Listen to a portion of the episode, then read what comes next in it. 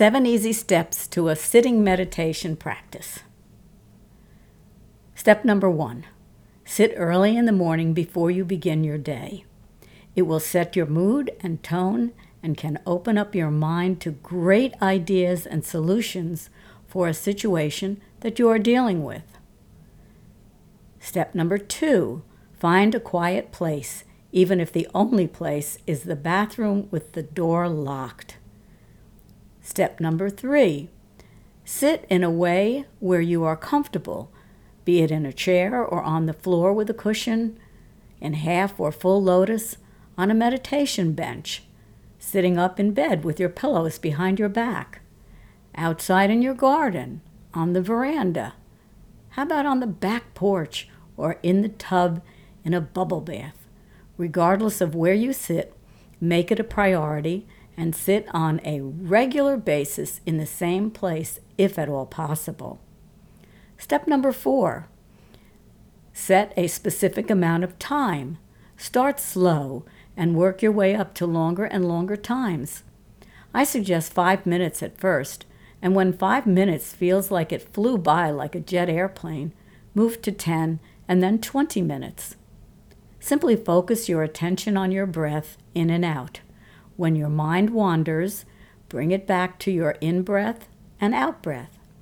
Use a timer or a cell phone timer feature to set the amount of time you want to meditate. Number five, some days are better than others when sitting.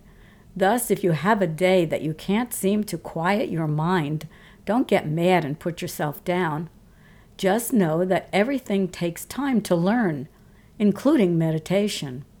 Remember growing up when you tried to learn how to ride a bike, or ice skate, or roller skate, or play baseball, or dance? You did not lace up those skates and fly around the ice like an Olympic skater. You started and stopped and fell down and got up with help and started again. Before long, you were skating with your friends with ease and grace, or dancing with your favorite partner at the school dance. Such is life and sitting in meditation. Step six, finally, by setting a goal such as I will do this for one month, and if nothing happens and I don't feel any difference in my life, then I will stop. But to be sure that you really did or did not feel any changes, you might want to keep a little notebook by your sitting place and jot down a note after your time sitting. Write down both good and bad experiences.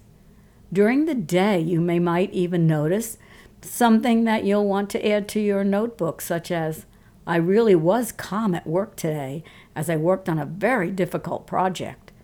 In the past, I would have gotten upset and angry at myself, or taken my anger or frustration out on my coworkers or my family. Seven, finally, after all that, I hope you'll continue sitting and meditating and living a life of peace, love, and compassion for self and others. Try it. I think you'll like it, and so will the people around you in your daily life. They will love the new you.